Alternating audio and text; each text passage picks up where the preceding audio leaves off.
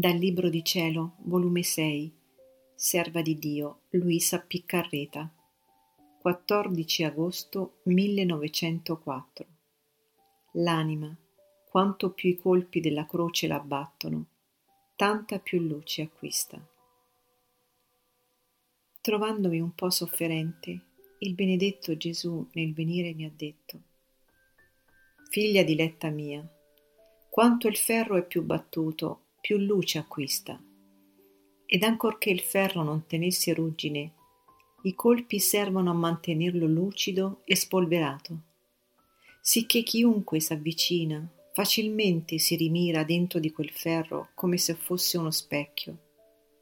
Così l'anima, quanto più i colpi della croce la battono, tanto più luce acquista e si mantiene spolverata da qualunque minima cosa in modo che chiunque s'avvicina vi si rimira dentro come se fosse specchio. E naturalmente essendo specchio vi fa il suo uffizio, cioè di far vedere se i volti sono macchiati o puliti, se belli o brutti.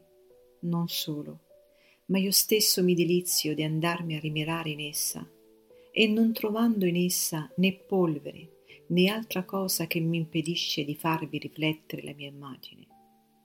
Perciò l'amo sempre di più.